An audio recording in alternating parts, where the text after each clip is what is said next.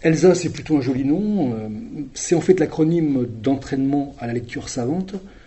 Alors c'est pour les intellos Alors c'est justement un logiciel qui rend service à ceux qui ont plutôt des difficultés en lecture. Ceci étant, euh, si on regarde l'état de la lecture euh, des élèves, mettons cycle 3 collège, c'est pas quelqu'un qui a de bons résultats qui ne s'entraînera pas sur Elsa, dans la mesure où ce sont des élèves appliqués bien souvent qui prennent du temps pour faire leur travail. Mais on s'aperçoit qu'en cinquième, quatrième, au fur et à mesure que l'écrit domine la scolarité, ces enfants-là qui mettaient une heure là où d'autres mettaient dix minutes, euh, vont mettre deux heures là où il en faut vingt, et que rapidement on s'étonnera en quatrième par exemple de ce que euh, les élèves chutent dans leurs résultats. Et en fait, c'est pas qu'ils sont moins appliqués, c'est qu'il leur faut beaucoup trop de temps et qu'ils sont obligés de faire des impasses sur le travail qui est donné par les profs. Parce qu'autrement, ils mettraient trois heures chaque soir, voire quatre heures, et ils sont pénalisés par le temps qu'ils mettent à gérer du texte. Donc Elsa est effectivement fait, on pourrait penser, pour des élèves euh, qui ont des problèmes. Euh, moi, je considère que l'ensemble des élèves a besoin effectivement de cet entraînement à lecture jusqu'à ce qu'il ait mis en place d'excellentes stratégies pour la suite de ses études. Ça veut dire que tous les lycéens, collégiens qui, ou même élèves de, l'élémentaire qui vont utiliser ça, euh, c'est pour être des savants. On a besoin d'être savants pour euh, pouvoir faire des études, c'est un peu ça Eh bien, on a besoin de maîtriser l'écrit, mais pas forcément pour devenir savant, pas forcément pour être une élite, mais euh, pour pouvoir gérer au quotidien les besoins en écrit que l'on définit.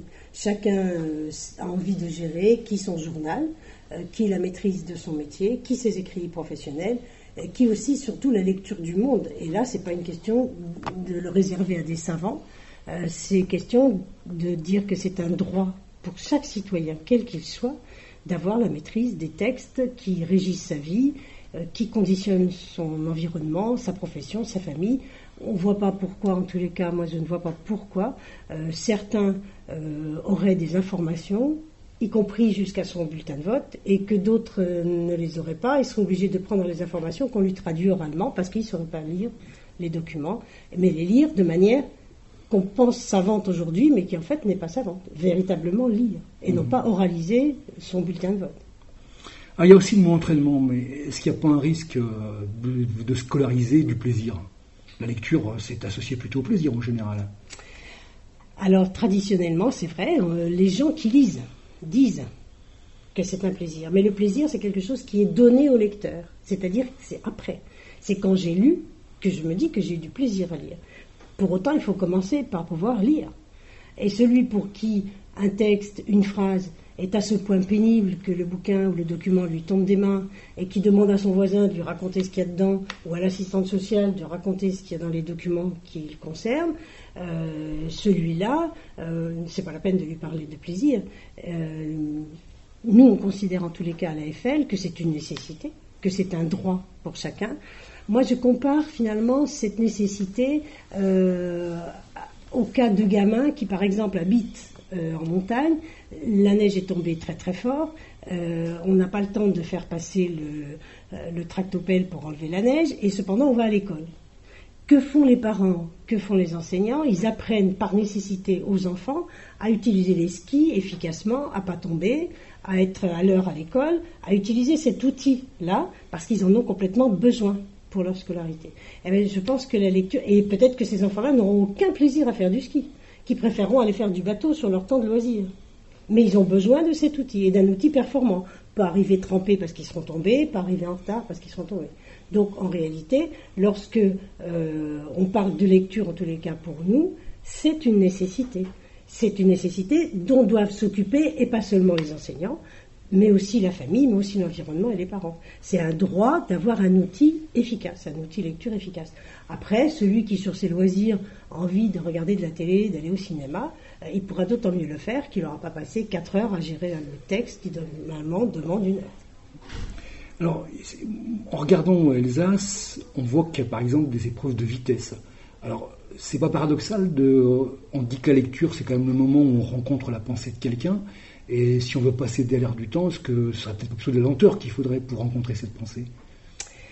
Alors, euh, là aussi, c'est vrai que c'est une question intéressante. C'est-à-dire que ce que l'on sait aujourd'hui et ce que nous disons nous, c'est qu'on comprend mieux un texte en le parcourant deux fois, voire trois fois, et rapidement, c'est-à-dire qu'on va prélever de l'information, celle qui est nécessaire, celle qui fait qu'on rencontre ce document-là aujourd'hui, pourquoi je l'ai sous les yeux, pourquoi je le choisis, euh, cette nécessité-là, cette raison d'avoir pris ce document-là, si je le parcours, si je le balaye deux fois, trois fois, en cherchant l'information dont j'ai besoin, ce serait d'autant plus efficace quant au résultat.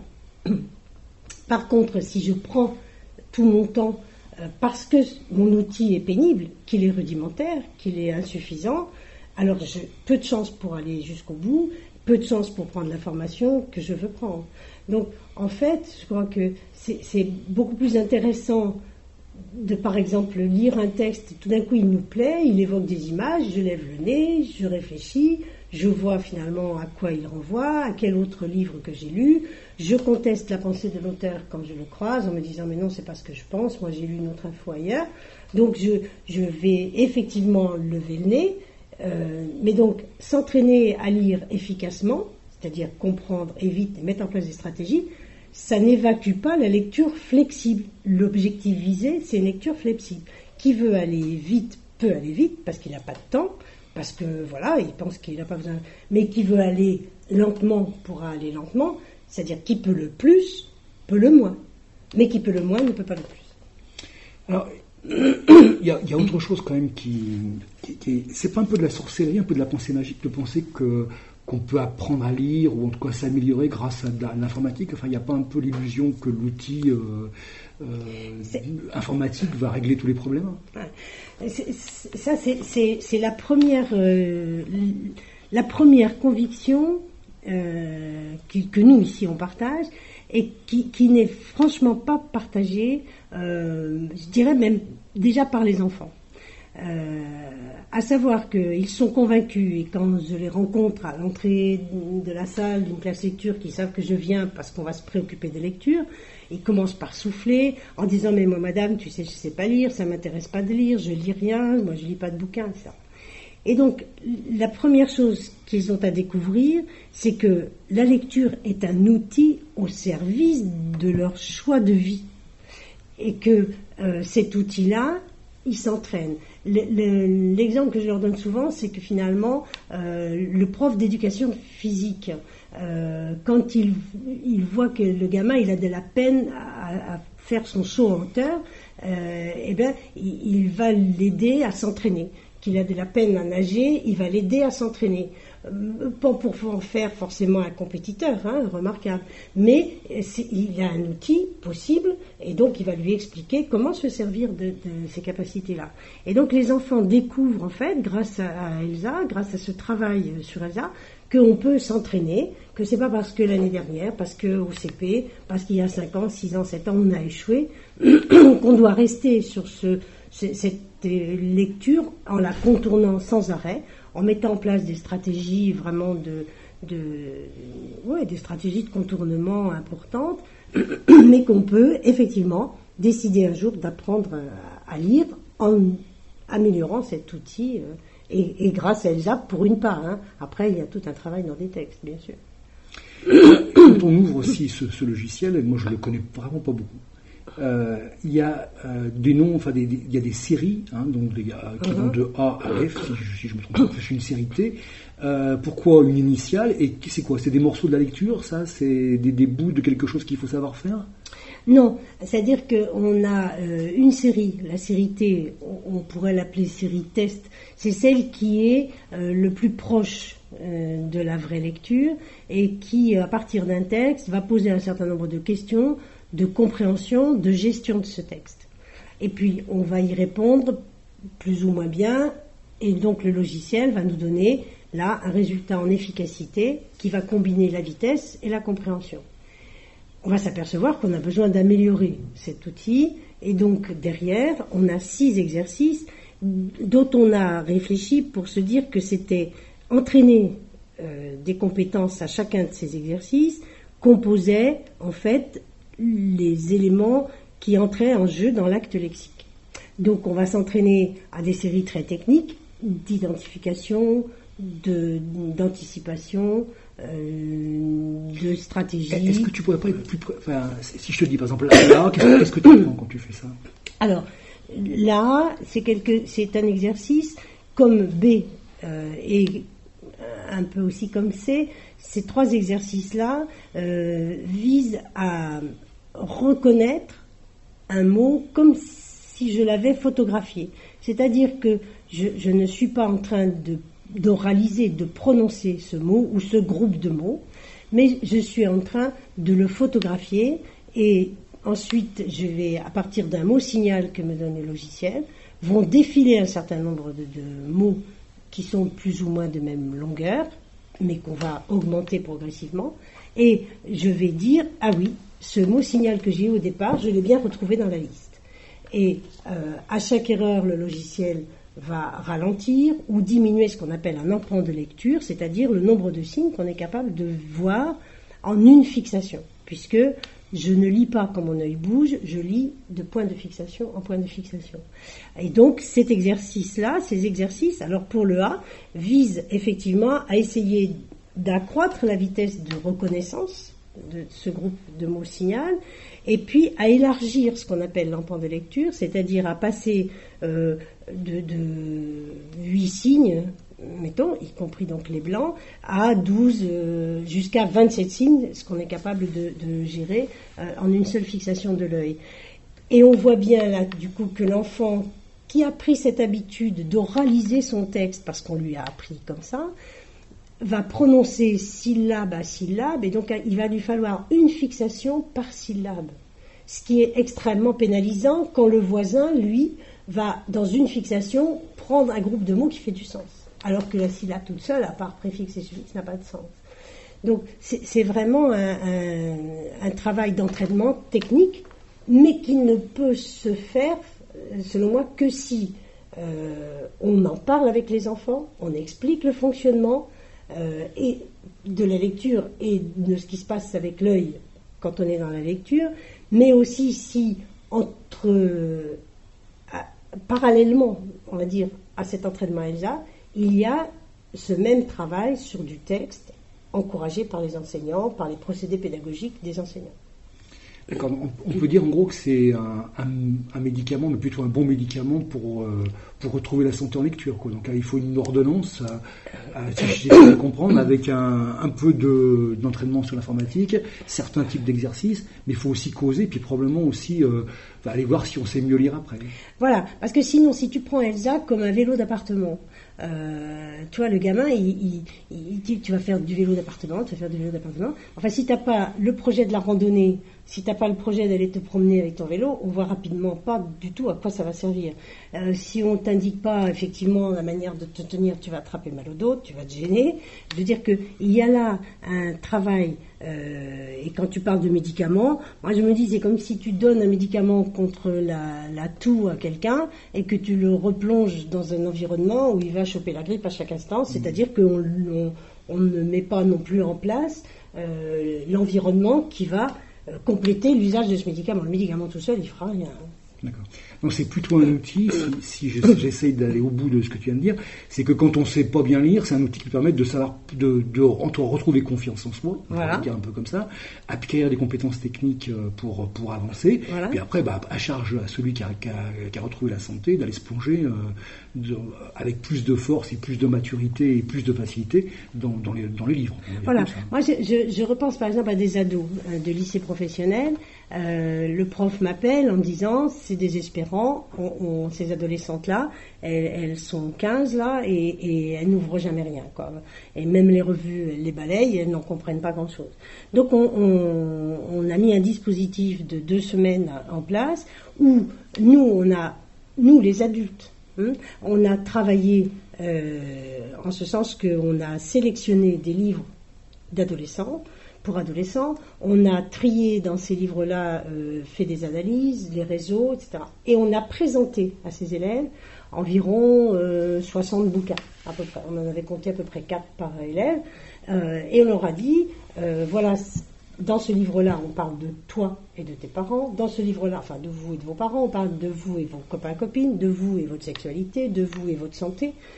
Voilà, ce qui se passe dans, ces bouquins-là, de vous et les voyages, de vous et bon. Et euh, voilà la posture des auteurs et comment ils regardent les adolescents. À vous maintenant de choisir dans cette liste qu'on vous présente dans chacun de ces bouquins, il y avait des cartons, à vous de choisir finalement d'aller voir ce que cet auteur-là précisément dit de vous dans cette situation. Et vous nous direz si vous êtes d'accord ou pas. Autrement dit, on leur a demandé d'aller regarder les auteurs et de savoir comment ils s'y prenaient et de savoir comment ils interpellaient les adolescents. Et parallèlement à ce travail-là, qui a été premier, euh, moi je leur ai expliqué et on leur a dit, regardez, vous avez un outil qui va vous aider à gérer ces bouquins-là, parce que c'était épais, parce qu'il y en avait beaucoup, parce que ça les affolait un peu. Euh, et donc on a dit, techniquement, il y a un entraînement possible et il y a des stratégies à mettre en œuvre pour euh, faire que ce livre-là, vous l'ayez lu euh, au minimum un bouquin sur les deux semaines, et puis voir plus si... Bon. Or, la surprise a été tout à fait intéressante, euh, y compris d'après les familles qui nous ont dit et qui sont venus voir le prof en disant mais qu'est-ce que vous leur avez fait? Maintenant il faut les inscrire à la bibliothèque, ces gamines achètent des bouquins, parce qu'elles en ont lu à trois, il y en avait trois sur les 15 qui en ont lu un en deux semaines, et, les autres, les douze autres, en ont lu trois voire quatre. Ce qui, ce qui donc montre bien que euh, il faut aider sûrement par un outil, mais il faut surtout essayer de, en tant que lecteur, nous, de leur dire, voilà, qu'est-ce que c'est que de retourner la jupe d'un bouquin, puis d'aller voir finalement l'auteur, le profil qu'il nous fait à travers les... Et du coup, ils ont découvert que ce qui était écrit les concernait complètement, et qu'elles n'étaient pas forcément d'accord, et on a eu des débats tout à fait intéressants sur les lectures à la fois il faut plonger dans un projet plus large que, cet outil-là, mais en même temps outiller, on va dire, euh, techniquement, pour pouvoir aller euh, tout à fait.